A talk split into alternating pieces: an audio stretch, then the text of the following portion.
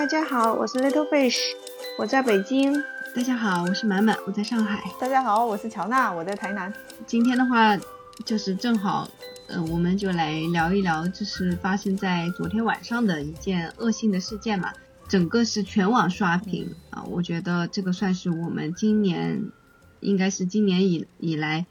第一件这个引起了如此大的呃公愤的一件事情，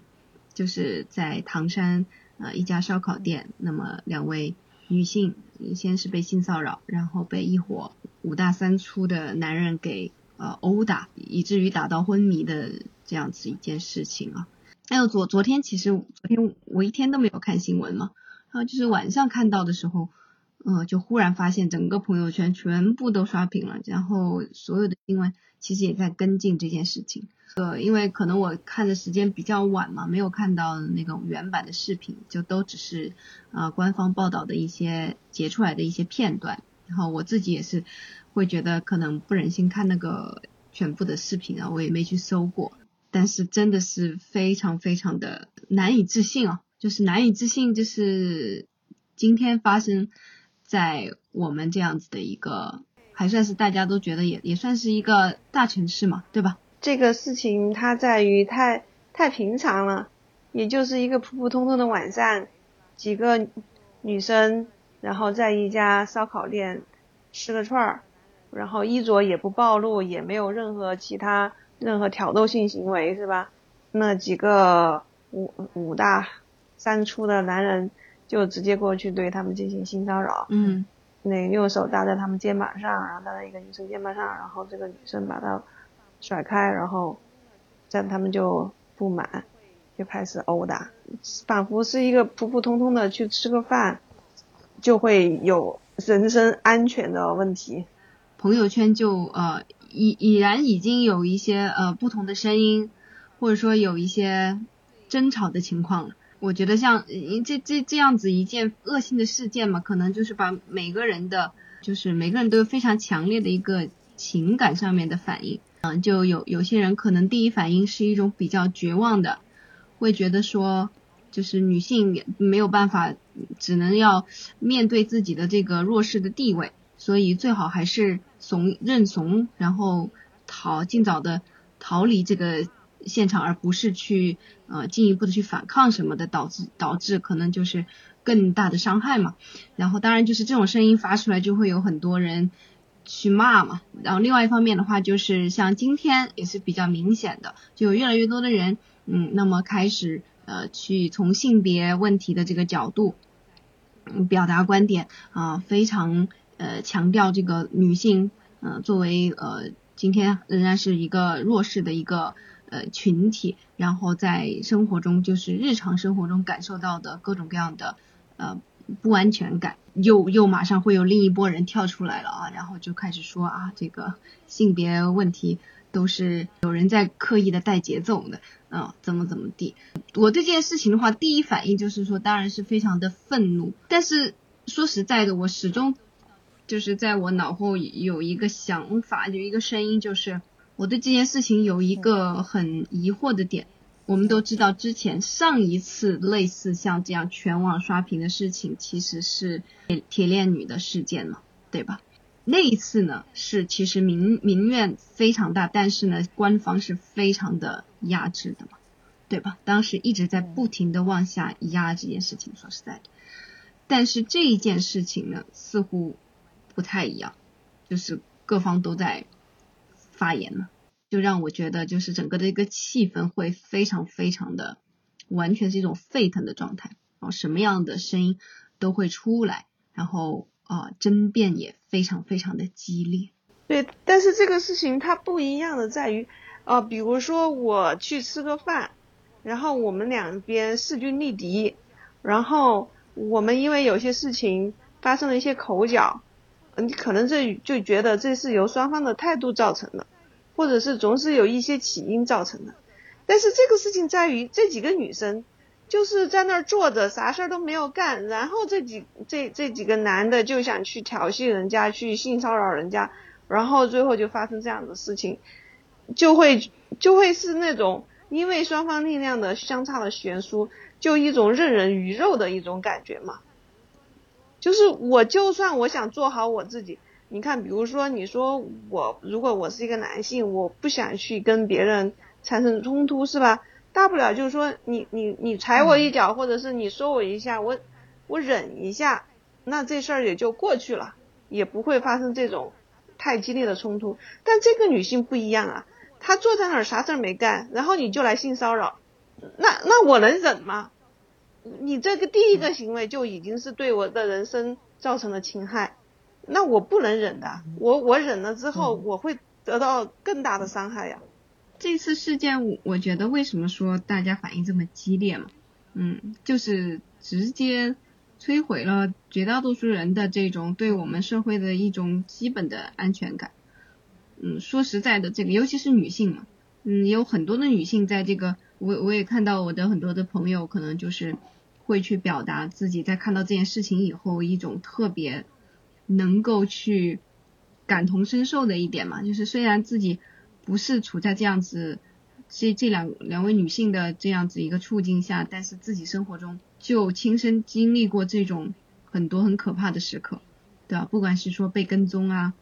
就被言语的骚扰，或者甚至有一些呃行行为上的骚扰，一一一只蟑螂的时候，其实已经有一千只蟑螂了，对吧？就是当然这个事情非常非常的恶劣，但是它发生的土壤其实是可能稍微微小一点的。对于女性的侵犯啊，或者有一些说说不定也是很恶劣，但是只是没有得到这样子的一个报道，包括没有当时没有录像记录在案这样子。是这件事情，我觉得是第一第一反应，确实是对于女性来说是有一种很很强烈的一个一个一个感受的，非常非常深深刻的这样的一种一种不安全感，一种焦虑感。当我被性骚扰的时候，我是说不呢。还是我要忍，好像这件事情来讲，就是你两种方式你都会很惨。如果你说不，你会被殴打；如果你你不反抗，然后你会被继续的进行侵害。嗯，这就是典型的这个女性的这种弱势地弱弱势的地位，让你觉得你没有任何出路的感觉。是。就像一个窗口一样，让人看见了在最最恶劣、最糟糕的一种一种情况下，当一定的这种秩序失去的情况下，女性的这个弱势地位可以说就是一览无余嘛，对吧？就是因为女性先天在这个体力上确实就是处于弱势的。那如果说没有一个完善的法律制度，还有一个完善的，尤其是这种社会的秩序。遏制这种事事件的发生的话，那么女性的地位就是这样，完全就是就像 Little Fish 说的一样，就任人宰割呀。我是觉得，其实唐山这个事件呢，其实能够凹显的，其实就是法律对这种行为完全没有任何的震慑或者是任何的恐吓的作用了。就是你法律摆在那里，虽然你有什么故意伤害罪，你有寻衅滋事罪。那有什么用呢？根本就没有人害怕。他就算我觉得像他们这样子，已因为已经有女生就是实名举报他们，就是说他们已经是涉黑团伙，曾经就是对他们已经进行过什么拘禁啊，然后殴打什么之类的，已经有女生就是报案出来了。我是觉得说，如果是涉及到这样子的团伙，你的法律放在他面前，其实完全没有用。可能对于他们来说，坐五年的牢，因为寻衅滋罪最最高就只有五年呢。然后故意伤害罪也是轻伤，也是只到五年，顶多也就五年。但是重伤呢？用故意伤害罪，你要定刑到重伤，几乎就是已经是植物人了。就是中国的法律在轻伤那一段，就是什么程度到轻伤？哈，颅骨凹陷，然后有脑脊髓流出来，这些都已经算轻伤了。在我们看起来就已经就已经要死人了。它依依然算轻伤一级，它其中有一条就是轻伤的认定，其中有一条就是头上的伤口，你们知道要长度多少才会达到轻伤一级吗？你们可能觉得轻伤可能是我只要破个皮破破个口就应该算了吧？不是，它得达到二十厘米，二十二十厘米是多大的伤口了？头皮剥落，然后要达到五十公分，就是五十厘米。才会算轻伤一级。你觉得这普通人打架斗殴，你要怎么样才能够？就是我觉得这个简直就是笑话，你知道吗？超级笑话。如果是十厘米的话，算什么呀？就不算啊，你你达不到标准啊，你达不到轻伤一级啊，你只能算轻微。它好像有一个轻伤，轻伤往下好像有一个轻微。就是你说这个要怎么去怎么去恐威吓他们？我觉得五年对于他们这种色黑团体来说，其实就是进去有吃有喝。我可能搞不好，我有背景的，我我还有打点，我在里面生活过得好的呢。我进去还可以提前出狱，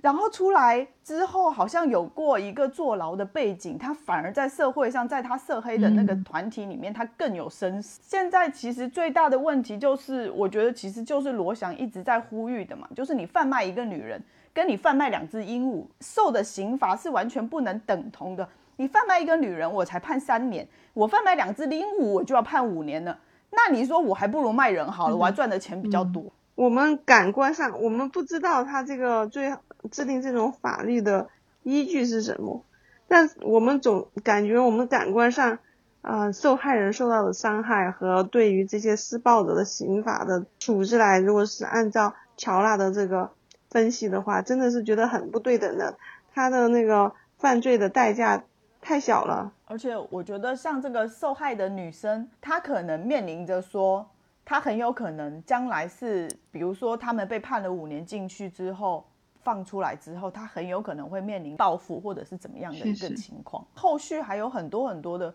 问题，到底国家是就这样？如果真的就是轻。轻轻的，当这件事情随着时间的流逝，就慢慢淡出人们视野之后，国家也不去重视，然后也没有人去重视这件事的话，其实后续很多问题，我们其实也没有办法感受得到。嗯，到底在这个事件下，这些女生到底之后还会承受什么样的的东西？据说就是他们脸部毁容嘛，然后缝了好好几针、七八针的样子。以后你进入社会，你也很有可能会被指指点点，或者是。所以说，你这样子的社会有什么公平可言，对吧？就是一群仗势欺人的这种暴力的渣子，渣子，他倒是可以逍遥，非常逍遥的度过他的这，然后爱被人要忍辱负重，然后从从此以后担惊受怕，靠，这是这是这是什么样子的？世界对吧？其实就是希望我们的社会有一个公正的一个规则，对吧？但是如果你本身就是一个要妄图打破一切规则的人，然后你本来就什么都不怕，你也不害怕会失去你的名誉或者失去你的什么什么的时候，就那你就是真的法律确实拿你没有办法呀，就是。嗯，除非就是说，真真的是死刑的这种情况，对吧？那也是你都已经杀掉了一个人了，你已经造成了也是无法挽回的生命的无辜生命的逝去，然后才有可能考虑对你进行同样的惩罚。否则的话，比如说你是强奸呐，你是抢劫啊，就是殴打致人昏迷的这种，可能都是十几年。对吧？几十年最多的一种一种判罚，那你就是可嗯，对啊，你就是可以出来以后继续为非作歹，而且你在而而且本身就是你在监狱里面的生活，一个文明社会也是尽可能要保证你的基本的人权的，那这算什么？就有的人就说你住在监狱里面，搞不好比我们这些上每天上班的人过得还轻松。就是比我们这些每天九九六零零七的人过得还轻松。对，所以说我觉得，比如说像一些电影对这这这种情况也进行探讨嘛，比如说像少数派报告之类的哈，那就是说能够能够去预防这些犯罪的发生，这是比事后去惩罚是更重要。但我觉得这个属于科幻嗯电电影，然后这种技术手段我们还达不到。但我们能做到的，就是说，对于这个社会，要让我们的人不要寒心，比如说发生这种事情的时候，周围的人能够没有顾忌的去上去帮助这两个女生。首先说，我们从我们整个这个这个这个社会环境所造成的道德层面，大家就要有这种意识。然后还有就是说，对于这种犯罪行为的大家的零容忍，而不是说。对到就看看到这种事情，大家都是害怕生事儿，然后躲着走。万一我上去帮忙了之后，我可能还属于是防卫过当，或者是最后把我定性为那个什么群殴事件。罗翔好像就有在他文章的最后一句嘛，他就有问他自己说，如果他当时在现场的话，他到底会不会像他自己想象的那么勇敢？嗯。其实很多人也有在问自己这么一句话，就是如果你真的身在当时的现场的话，你会做什么样的选择？我我我一直就觉得这个事情跟确实跟一个群体的文化是，还有那种嗯群体的那种什么，就是社有没有那个社区意识是非常非常重要的。就如果大家其实彼此是比较陌生的。然后其实没有什么呃信任存在的，往往就是大城市的情况嘛，那就很有可能每个人都在想等着别人站出来或怎么样，他而而且很害怕，就比如说我自己站出来的话，其他人并不会响应我，这样子的话我仍然是孤军奋战，就是没有办法去打赢的，所以很多人就就退缩了，所以就是如往往往就是。我我感觉是这样，比如说你说你要是，当然这种往往又是负面的例子啊。比如说我一忽然我就想起了，比如说像类似盲山这样子的故事，是吧？一个女大学生被骂的时候，那那所有人都是心往一处使，对吧？所有人成一人就是不让你走，那么这种力量是很可怕的。其实，那如果你作为一个外来人到这种地方的话，你是根本没有办法。逃脱的说说白了，如果这是一个坏人进来的话，那肯定也是会被当地人就是合力的打跑制服的，对吧？这个事情是肯肯定可以做的。但但是在我们的大城市里面，这种比较陌生的、比较原子化的这种社会里面，你就会觉得好像很很很难。当然，这个也也跟就是整个我们刚才聊到的，就是社会它有没有完善的一个法制来支持这种见义勇为。来保护这些勇敢的人的法律的权益，对，就这个也也特别的重要。那如果这这都不具备的时候，那当然就人的本性就是趋利避害嘛。就是大家也觉得，如果我自己再送上去，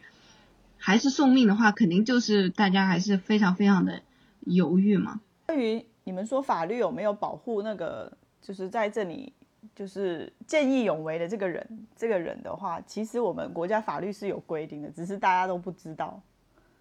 就是没有没有人会对这个有，就是平常也不会有人想要去了解这个方面的事情。所以当你遇到这样子的情况的时候，其实你就会觉得害怕。你怕什么什么什么？因为你不知道法律的规定到底是怎么样的。我觉得其实他这个就是一个普法教育的问题。嗯，它其实是有规定，它好像是一共是五种行为。当你面对什么强奸呐、抢劫啦、杀人呐，好像是五种。你面对这五种极端情况的时候，如果你对这些行为采取阻止或者是防卫的时候，你造成了侵害人的伤亡，是不算防卫过当。对，但是你在实际操作中，他就会去建立你在当时前的情况下。是不是那个呃施害人已经停止施害了，或者是他会有进一步施害的呃能力？这个还是会有这在在在虽然那句话是这么写，但是你在实际判断过程中又会有很多操作上的细节。这个这个就是也是罗翔老师说的嘛，对吧？就是你要做一个常识，从常识来判断这算不算 防卫过当。嗯。但是，真的换，嗯，我觉得换换一种情况啊，就是说，如果他真的不是，如果他真的是那种，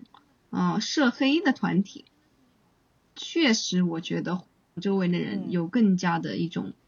各各种，对，而且各各种疑虑，就是这个叫叫什么，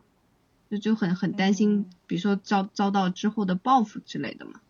对吧？所以，所以这个就是一种很，嗯，其实这个就是我们在文明社会里边就最害怕出现的一种情况，就是坏人联合起来了，对吧？而好人是一盘散沙，对，就是如果是这一个情况，就真的很可怕，对啊，那不就就完全变成了强权即公理了吗？那就没有办法了。这些坏人，这这几个人，他嗯这些坏人，他组合成了一个黑恶势力，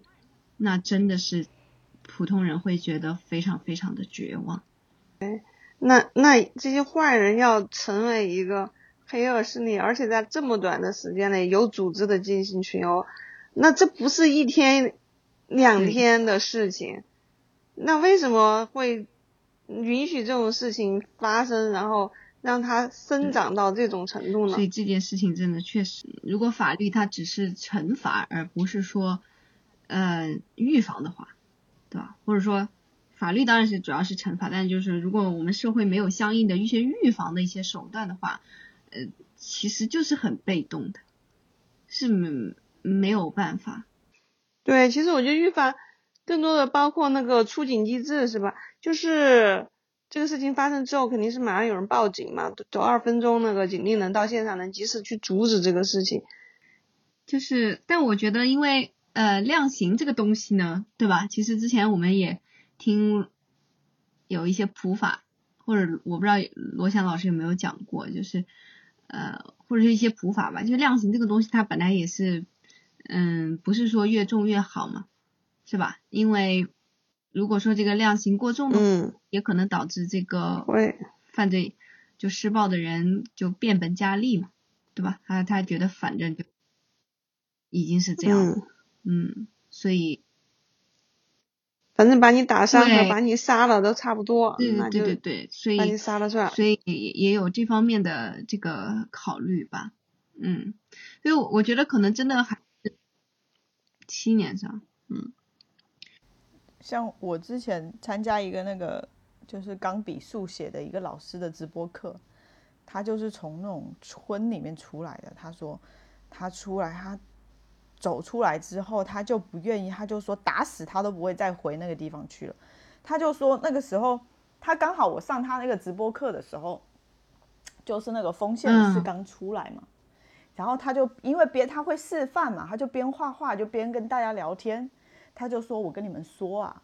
如果你身边有什么女性朋友，说什么要要来一场什么说走就走的旅行，然后要一个人去哪里探险，然后要去什么深山里支教，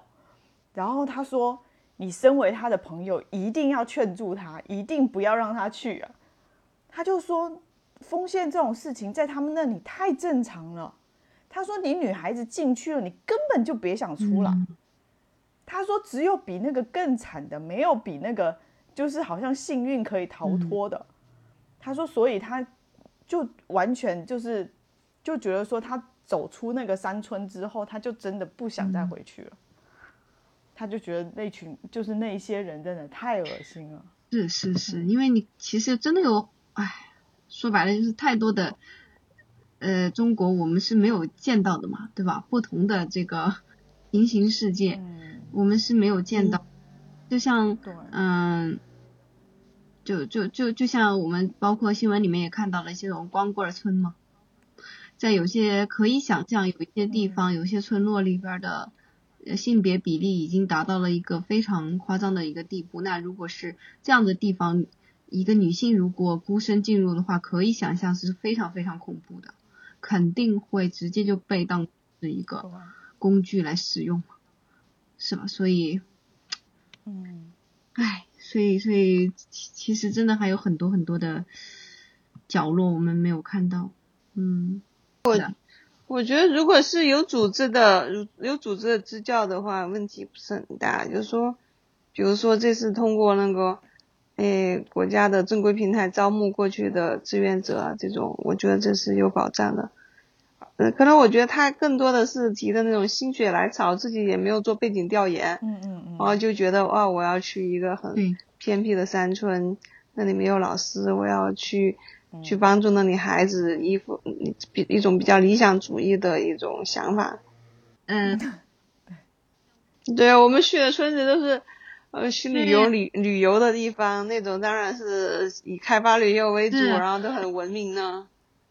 我们真没有去过那种完全封闭的那种闭塞的小山村里面。然后父辈他们其实去过的话，也会感慨，就是嗯，像那个年代可能总体来说民风淳，对吧？对。可能还是会很多田园的这样子的一些记忆。嗯，但是今天真的，那个时候调戏女生，调戏女生是把拉去枪拉去枪毙的吧？嗯，流氓罪，对呀，很严重的，对啊，是的，所以，对，所以这这个事呢，就其实也是有有人不是在说那个之前的严打嘛，对吧？就是说，嗯，嗯，也是在提醒大家，就是不要去，嗯。因为激愤，然后就是呼吁当年的那个严打，因为当年其实今天在看来的话，当年也有非常多嗯完全不合法的地方。其实就是不是严打，就是要合法，就是要法治，就是要实实在在让嗯让普通的和公民感觉到这个社会的秩序，感觉到法律的尊严嘛，对吧？就是。就是做到这一点的，嗯，就这个也是算发生在我自己个人身上嘛，嗯，在朋友圈里面当然也转了一些关于就是啊女女性呃性别问题的一一些评论，然后就呃就就有朋友圈的人来留言，就是说他觉得这个把这件事情就是引向性别对。还是就所谓所谓性别对立嘛，对吧？就是引向这个性别问题方面的讨论，他认为就是有境外势力 在带节奏嘛。嗯，还有人，嗯，好吧，你的朋友圈应该都是高级知识分子吧？为什么还会有人？那个就很很有意思，就是我发现，嗯，其实有有一些人还蛮分，还蛮割裂的。因为毕竟我我觉得我们可能都会多多少少有有这个问题了，因为我们从小其实没有受过很系统的，说说白了就是政治哲学的一个训练。呃，其实我们在很多社会的观点上是有些时候是很分裂的。就比如说这位朋友的话，他其实在很多，比如说因为我们当时上海在封城期间，很多的表态，你可能会觉得他是比较。嗯，就说去强调我们作为公民、作为个体的权利的吧，对吧？嗯，但但是就是在有些事件上，可能因为也是他是男性，我不知道，反正他可能就会在这件事情上，他他总觉得，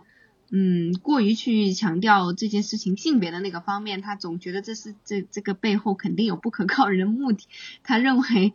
他认为这件事情。重点不应该在这里，哦，都十万加了，就是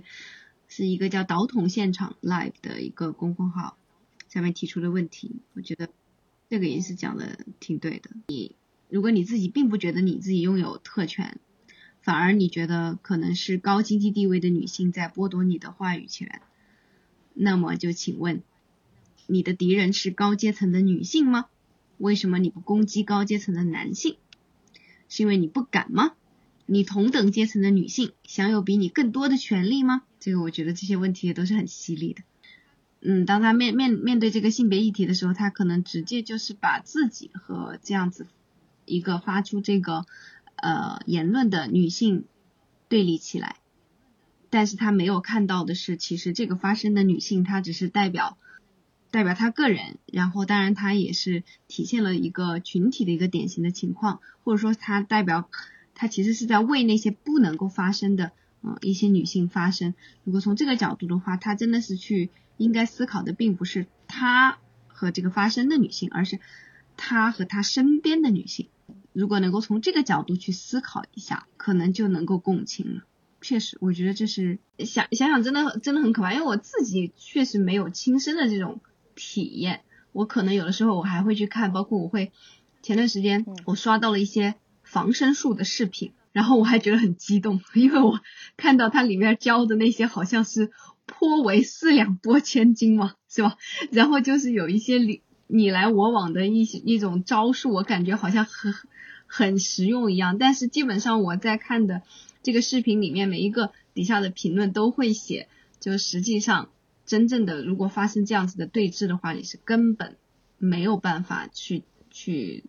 就是保护自己，没没有办法，嗯，真的能够能够，就如果是一个普通的一个女性和男性的话，没有办法抗衡的，就是这个先天的体力的差就在那个地方，所以就很绝望，嗯，对，然后然后我一个朋友，他就说他去学跆拳道的时候，他的老师就说，所有这些招式也好，嗯，动作也好。你首先有一个前提条件，就是你要保证你第一下被打之后，你身体没有发懵，你还能够有体力去用这些招式。